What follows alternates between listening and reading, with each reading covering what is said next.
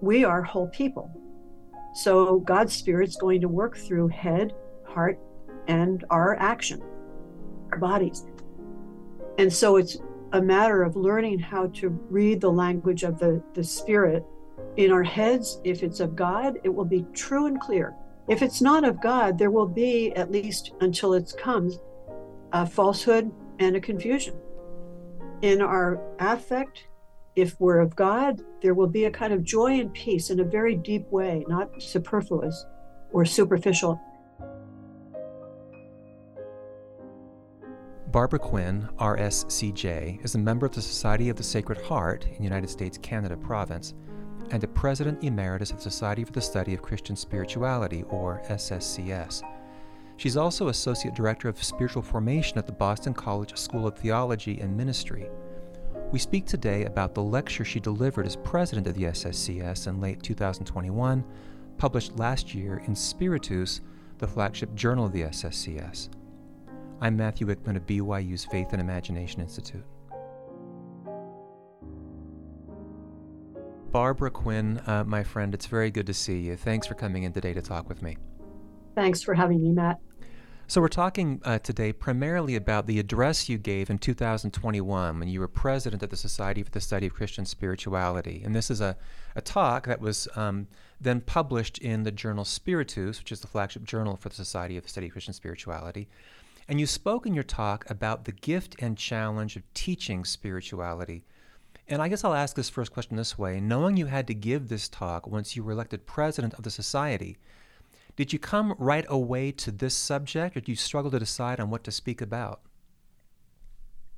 Well, after I got off over my initial um, nervousness and intimidation about the whole thing, which was really true, sure, um, I have had lots of lots of occasions of speaking and teaching, but not usually to this kind of audience. So I really had to wrestle with that, and I finally said to myself, self, be yourself hmm. and um, do what really is important to you and what you believe in. And then it came very much to the um, fore for me that one of the things that I have struggled with or wrestled with for a long time is the real separation between, well, the way spirituality is talked about. So often I've heard people say it's soft, it's, you know, so privatized, it's kind of, um, you know, really lightweight. And that is the farthest thing from my experience. So um, I really wanted to say something about how we are made as whole people with this deep, deep well of wisdom and which needs to be tended by the head. But that's really what I wanted to talk about. And I hear that with my student, our students here too, that, you know, sometimes they come to a school of theology and ministry and say, I came here because I love God and some of my classes are so cerebral. So that's what landed me on the topic. Okay, great. I really appreciate that, and and that's my experience too. By the way, that this is anything but uh, a lightweight subject. Um, how would you how would you define spiritual experience? You're talking about the teach the challenge of teaching spirituality. How do you define what spirituality is, then what it means? Um, for me, Matt, and I think this is valid and I think it's very um, credible. For me, spirituality is a way of being in life in relationship to one higher, and I don't even mean higher. I, I will take indulge myself and just call this higher person God. To me, it's about um, the real relationship with God and how God's spirit works so personally and so powerfully within us in an interior way, but in such a way that it that it is acted out in all of life. Hmm. So, um, and I think that people are just unaware of how close that is to us. So that's that's how I think about it. Okay, great. I, I appreciate that. And I was taken also with something you said a minute ago about how you teach these students there in the theological school where you where you work at Boston College. Um, who come to you and they say, you know, they're there because they love God, uh, but then their classes are cerebral in a way that seems kind of abstract and removed from what most motivates them as people. Right. I, I, guess can I pick up on this too a little bit? So you're a you're a Catholic member of a religious order, uh, which is a Society of the Sacred Heart. So religion's obviously very important to you. You love God, What interests me here is why you decided to take up the study and teaching of spirituality, right? Why not some other facet of religious or theological life? What drew you to spirituality per se? Uh, you know, I think it's the it's the deep experience of God that did. Um, it makes me burn inside, um, and it and it informs everything else. I mean, spirituality, namely in a in the deepest way, really the power and the love of God. But it informs everything else. I love to study, and I love the intellectual, but it's always in relationship to that. So um, I I didn't want to be parceled off into a particular area without really touching, in my mind, the whole, um, the whole and the heart of it all. That's that's great. You know, um, like you, I I study uh, and teach spiritual experience, spirituality. Uh, unlike you, I've not been the president of the Society for the Study of Christian Spirituality, but I, it's still it's very. Just wait. Yeah, that's right. that's right. But it's a very important subject to me. Um, now, you currently teach at Boston College, but in 2001, you were at the University of San Diego. I'm a native San Diegan, by the way. Uh, oh, yeah, ex ex surfer, nostalgic surfer still. Yeah. Uh, okay. Yeah. Um, and when you were there, uh, you founded the Center for Christian Spirituality. And right. in that capacity as director of that center, you'd host a number of events. Some were academic, like for scholars and students. Some uh, catered to a larger public, you know, in, in the area. You tell a story about an event you hosted at which a member of the university's physics department showed up at the event and said something that really struck and has stayed with you. Can you recount that story for us? Sure. Um, the the day itself was this was the kind of culmination of a long project of trying to help um, academicians at USD and administrators and staff, but faculty primarily, to realize that spirituality um, is shot through anything and how do we recognize spirituality as a challenge and um, and a real strength for anything that we do? And how does the discipline inform spirituality too?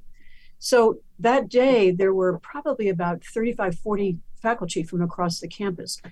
And one of them was a physics professor a very nice fella. And i said my question to start it off was why did you come? Hmm. and dave said i came, let me tell you a story. He said, I was dating a girl and I liked her very much, and she was a dancer. And one day she said, I'm, I have a recital this weekend. Would you come and see me? And he thought, oh, I don't want to spend my Saturday going to a dance recital. But, but grumbling, he said, but I really like her, so I'm going to go.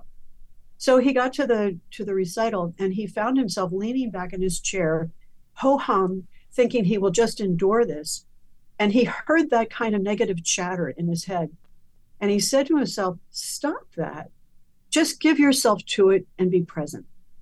And the next thing he knew, he was so swept into the beauty of the music, the gracefulness of her body, the, the whole the whole thing that he was just absorbed and was lost in that.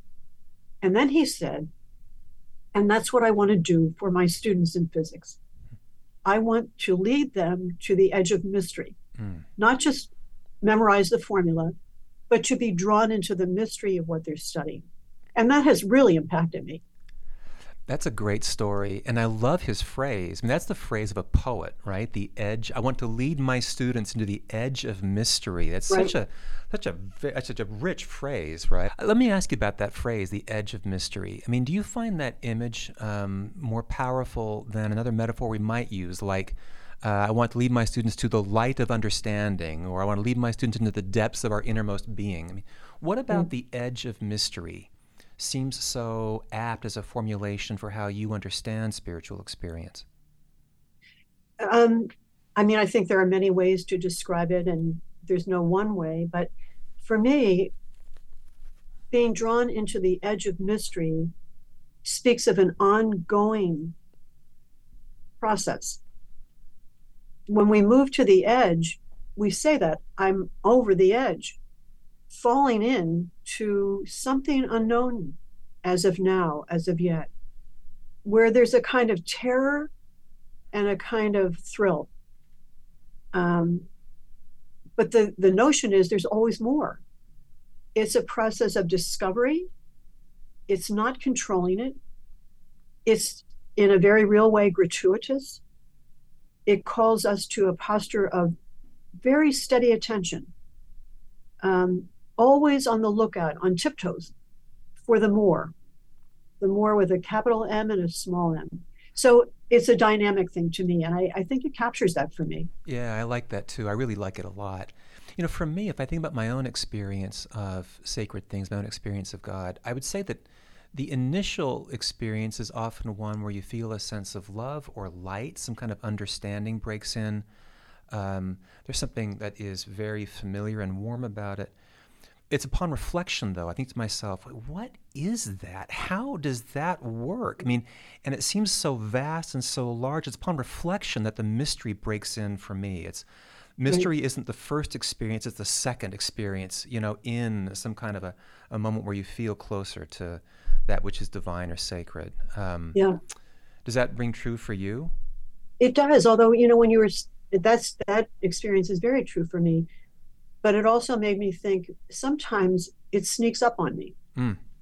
I'm not looking for it, but all of a sudden something opens up in me um, that is gift and um, takes me to an, another place or another depth that that I think um, it wasn't my effort to do that; it was given. Yeah. Okay. So um, it's been eh, it's it's a wonderful journey. Yeah, absolutely. So you write something in your in your essay you, that you spoke in your talk, and I loved your talk. By the way, we're, we're talking to you today because I loved your talk so much, and, and and I just I admire you so much. Um, you write this in that in your talk that became that article. Um, you say ultimately no one can prescribe a lesson plan for how to lead students to the edge of mystery. The art of leading them must come from the inside of us. Now, I'm wondering whether you can give us an example of when you felt you've been led uh, uh, to the edge of mystery or been able to lead others uh, to that edge. What what what's an example of how that happened, uh, where you can sort of think about an exp- a, a, case, as it were, um, for when this occurred for you? You know, um, Matt, I can give you two uh, different examples, and they they are of a different character in a way. One of them was when I what I call a baby nun. I was just starting out, and um, I was um, reading the Diary of a Country Priest. Hmm. And that has become a very, very important, um, in, um, formative book for me by George Bernanos. Because what I recognized in that little country priest who was very frail and nothing really stood out for him except his frailty and his inability to, to be everything he'd like to be. As a reader, I always pictured myself as a bird on a perch, looking down on what was happening to the people as they encountered this priest. And they were deeply impacted by that. And it, it left me with a very deep belief that's never gone away that I may not know at all how God is working in me, but I believe that God is working in me. And to really be at ease with that.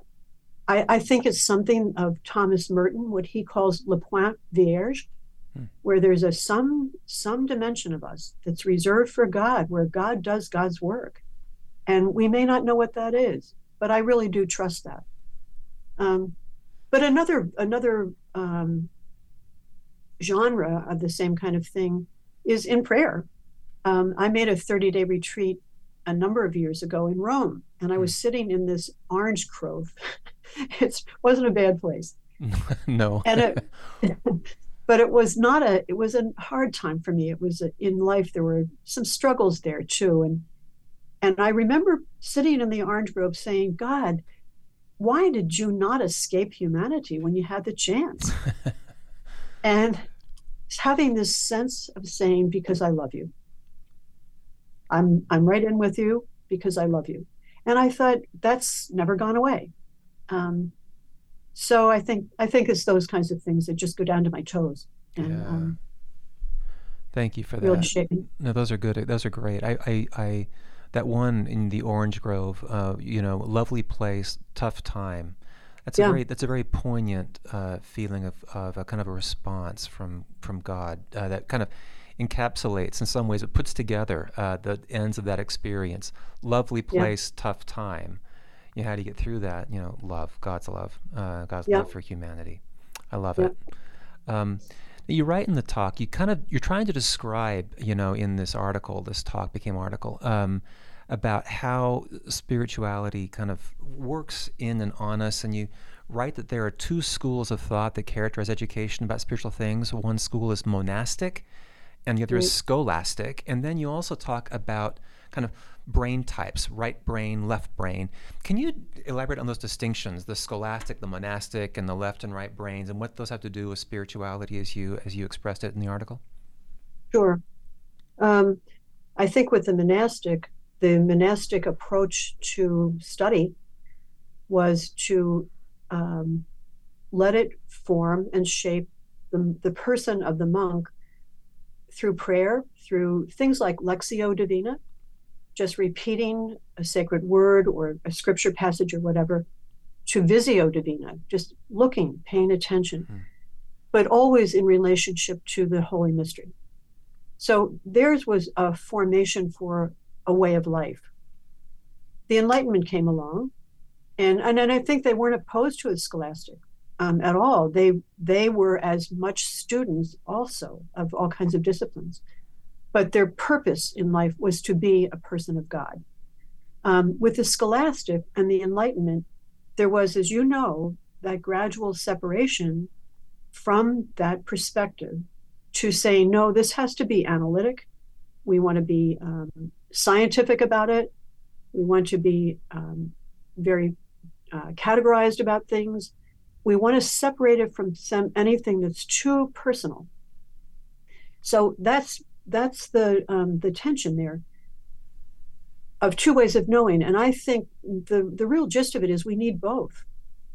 We really need both. But there's a bias in our Western world for sure towards the scholastic, the what um, Gilchrist calls the right the left brain that parses out things, that categorizes, that analyzes, that um, utilizes as opposed to the right brain, which is not even as opposed, but in contrast to the right brain, that sees the whole, that's able to look at through metaphor, more like poetry, that sees the implications of things for not only the past, but for the future, for how will this serve people in all of life. So um, Gilchrist says again that both both hemispheres are needed in our brain, but at this point he really projects that there's a power struggle going on between the left and the right, and the left is winning. Yeah. Okay. You know, it's interesting. I um, I'm not someone who usually associates Sigmund Freud with spiritual things, you know?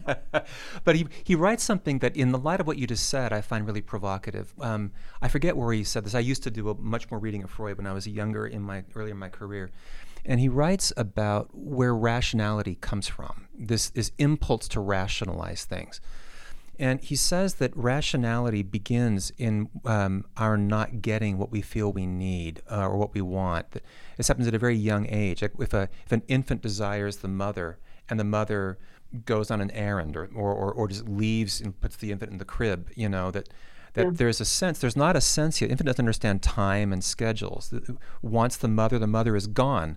And so it, you know, there's a there's a it begins to think in terms of sort of rationalizing the situation how you understand the mother coming back. This is on a regular kind of schedule that that, that rationality is born really as a sense of traumatic loss. Yeah. Which is pretty powerful to think about in terms of you know kind of uh, where we are in our society in our in our effort to rationalize things, uh, it's a sign, Freud would say, of a deeper kind of a trauma, uh, which yeah. which is evocatively persuasive to me. Uh, you could have to drill down a lot more to, yeah. to, apply it right. So let me ask you this. Say that someone tends to be left brained. Um, they're more logical, they're more rational, more utilitarian, and so on and so forth. Or say that someone suffers from a form of mental illness. Say someone feels depression. Um, and it's hard to access things that feel more holistic and right-brained. And that, at the very event, at the very least, can make them um, make it difficult for them to feel like they can access spiritual things. What recourse do people have uh, if they are naturally left brained or uh, feel that it's hard for them to access things of a spiritual nature? What, what recourse do they have to become attuned more to the life of the Spirit? You know, one of the things that I think is central in spirituality is experience. To really trust and um, and honor experience and pay attention to it as a very, very um, necessary language. And I think one of the things that happens with left brain is that it somehow can be separated, divorced from experience. That it's in my head, and I, I know this is true, so it must be true. Hmm. Where the evidence is otherwise. Um, with people with mental illness as well, I think I think there can be such such pain and such trauma that there's a self-centeredness about it too that can't see beyond that pain. So I think one of the things that happens with the left brain and and this is I am not a scientist. Um, but what happens with the left brain, and I think happens with mental illness too, is that there's a sort of self-absorption that gets enclosed. So I I look at the world today. I look at the political landscape or the climate landscape. And I ask myself, what are we missing? I think that a lot of spirituality um, is to really pay attention to experience as we know it and as we see it and say, why? Why?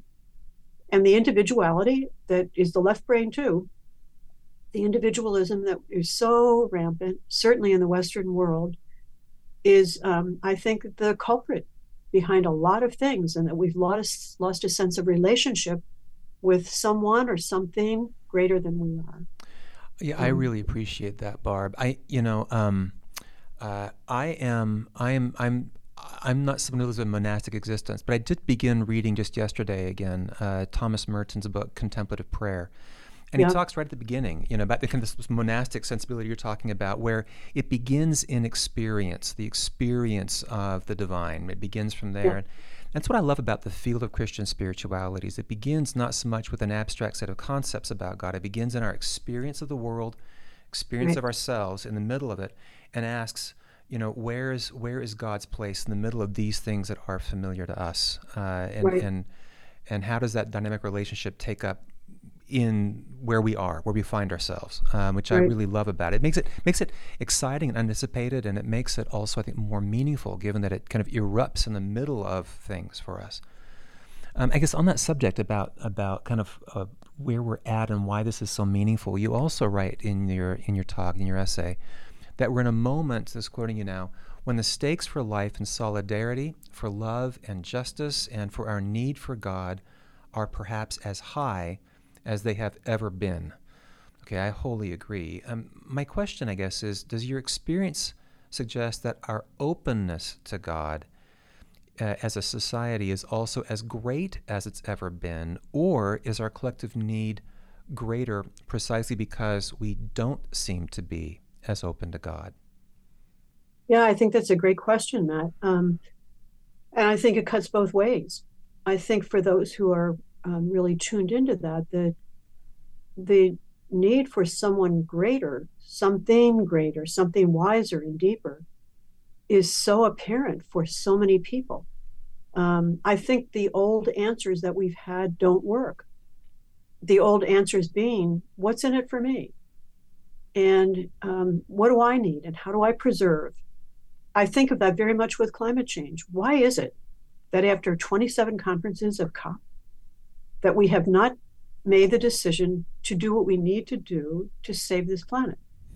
Well, it's about my interests and my needs and my security. Ultimately, I don't, and that's maybe a cheap way to say because I don't know the people who are involved, and it's very complicated too. But I think that with gun control too, with the things of this world, um, why, how could we not curb the things that are killing our children?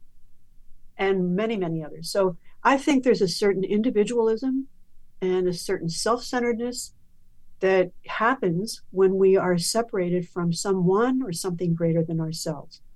Um, there's a wonderful poem in um, The Sleep of Prisoners by Christopher Pry, Fry that I, if you don't mind, I'll indulge. Oh, please do. Yeah, I love poetry. Um, he says the human heart can go to the length of God. Dark and cold we may be, but this is no winter now. The frozen misery of centuries breaks, cracks, begins to move. The thunder is the thunder of the flows, the thaw, the flood, the upstart spring.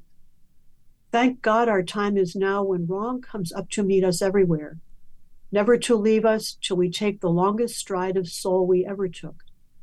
Affairs are now soul size. The enterprise is exploration into God. Where are you making for? It takes so many thousand years to wake, but will you wake for pity's sake? Hmm. I love that. Um, it captures for me that the tension that we're in right now, and I think God is the answer, really. Yeah. Um, in life, though, in all of life. That's right. It's a great line, and I mean, there are several great lines in that poem, but it takes so many thousand years to wake. Yeah. You know, I, I think about that. I, I it, it gives me um, that that thought always gives me a bit more compassion for other people who aren't awake the way I wish I were, and I try to apply that compassion to myself for not being yeah. as awake as I wish I were. Um, it, it's not an easy process, but it can be so transformative, and it's so vital in the present day. It's so important. Um, that, let me ask you again about teaching spirituality. So you, you talk in the in your essay again about Ignatius of Loyola and about this process of discernment, learning to discern the Spirit. Then you write this uh, you write, discernment, learning the language of the Spirit, pertains to a way of living, to the decisions we make, big and small, and the style of and approach to teaching spirituality. For if spirituality is about the experience, the contours, and the horizon of our search for God and the ways of God, should we not invite students to develop a knowledge and sensitivity to how the Spirit speaks through the whole person? Okay, it's a great question. I guess I'm wondering what that means to you to teach the whole person. And in your experience, are there risks to teaching in that way? Well, let me start with the second part of that, Matt. I think there are risks. Um, the teaching is at the service of the students in front of us and and ourselves too as educators and so i think there's a there's a boundary issue there that we don't want um, our own um, all of our own struggles or you know insights or whatever to spill over and and obscure the needs of the student. So that's there is a personal um, risk to that. I think we have to be disciplined about that. But i also think at the same time that we're all people in search and that we're all in the process of learning or could be learning the language of God's Spirit that will serve as a kind of compass. Um, it's not magic, but will serve as a kind of compass if it's well schooled um, by the Spirit too, as well as our heads and our hearts. So the language of the Spirit, and I've been very um, influenced by Jules Toner, a Jesuit who died several years ago, but he's a he was a real giant in the whole area of discernment. And he talks about it in this way. We are whole people. So God's spirit's going to work through head, heart, and our action, our bodies. And so it's a matter of learning how to read the language of the, the spirit um, in our heads. If it's of God, it will be true and clear um, truth and clarity. If it's not of God, there will be, at least until it comes, a falsehood and a confusion. In our affect, if we're of God, there will be a kind of joy and peace in a very deep way, not sur- superfluous or superficial. And if we're not of God, then there will be a kind of um, turmoil and a sadness. And we all know that. And in our actions, same thing. If it's of God and if it's of our true selves, will know a courage and energy to do what needs to be done, even if it's hard. And if it's not of God or it's not time, there will be a fear and a paralysis. That schema to me really catches um, our life. And I think that if we can apply that also to our learning, when something jars the, the mind, are we willing and able to say, let's stay with it until we find out what that's about?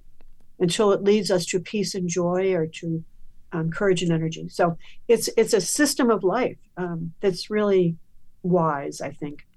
I love that. Yeah, the, the phrase that we often use in my own religious community uh, for the feeling of things that are contrary to God is that it yeah. leaves us with a stupor of thought.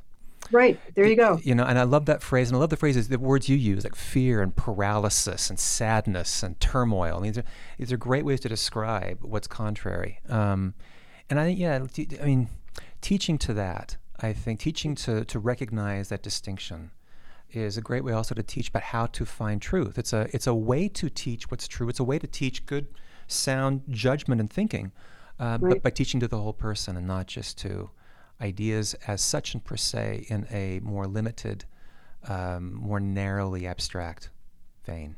And and hopefully to empower the students to do that exactly on their own. Exactly right. Yeah. Let me leave you this question here. Um, near the conclusion of your essay, you observe that if we are to be credible teachers who point the way to the interior world of the Spirit, we need to live the life of the Spirit. Okay, it's a very important point you make to people listening on this to this podcast, people who may not be university teachers of spirituality, but who, in many cases, are teachers in their churches, in their communities, in their families, in other contexts, what is one thing that might help us live more fully in this way, more fully in the life of the Spirit? Well, I think um, for me, Matt, it's to be really dedicated to delving deeply into whatever we're studying um, it's to be self implicating also, to say, where am I in this? It's not a removed, detached kind of a, um, an effort. How does what I'm reading also with the students touch me? And how do I stay honest about that? Um, it's to be humble enough to say, I don't know. We are in the realm of mystery here. And to resist trying to control and neaten up in little categories what we're really trying to, to talk about, to invite them to be comfortable with mystery and the uncertainty through the struggle and through the journey. Um, I think it's to pray. I don't think there's any way around that. Yeah. If we don't do that, um, I used a, an example, I think, in that talk. One of our nuns in the Philippines was taking me through when I was there for several months to a very, very poor area and one of the things she said was, um, you know, people, it, Barb, people are so poor here that individuals come from around the world to try to help them. And um, she said, it's wonderful. You know, they really appreciate that. But they said the poor can smell it if you love them or not. Mm. And I think students can smell it if a teacher is authentic and really engrossed and engaged with the material the teacher is sharing. Um, I do, and and I think that means being authentic and true, um, not to just mouth things, but to really grapple with it on a personal level. And um, and then I think people know that um, and are encouraged to do their own struggle. Well, I sure appreciate your authenticity, uh, Barb, uh, and and the example you are to me as a great teacher and just a, just a, a person who leads a very meaningful spiritual life. Uh, thank you for coming on the podcast and thank talking you. with me, and and uh, uh, all wishing you all well for 2023. Thank you, and same to you, Matt. Thank you for having me. It's a joy. Thank you for listening to this episode of the Faith and Imagination podcast. This podcast is sponsored by the Faith and Imagination Institute, the BYU Humanities Center, and the College of Humanities at Brigham Young University, and is produced and edited by Sophia Snyder and Bobby May. The music for this podcast is composed by Ethan Wickman and is performed by Nicholas Phillips and Albany Records. If you enjoyed this episode, please leave us a review on your podcast platform. And if you're interested in other episodes, check out our website at humanitiescenter.byu.edu. Thanks again for listening.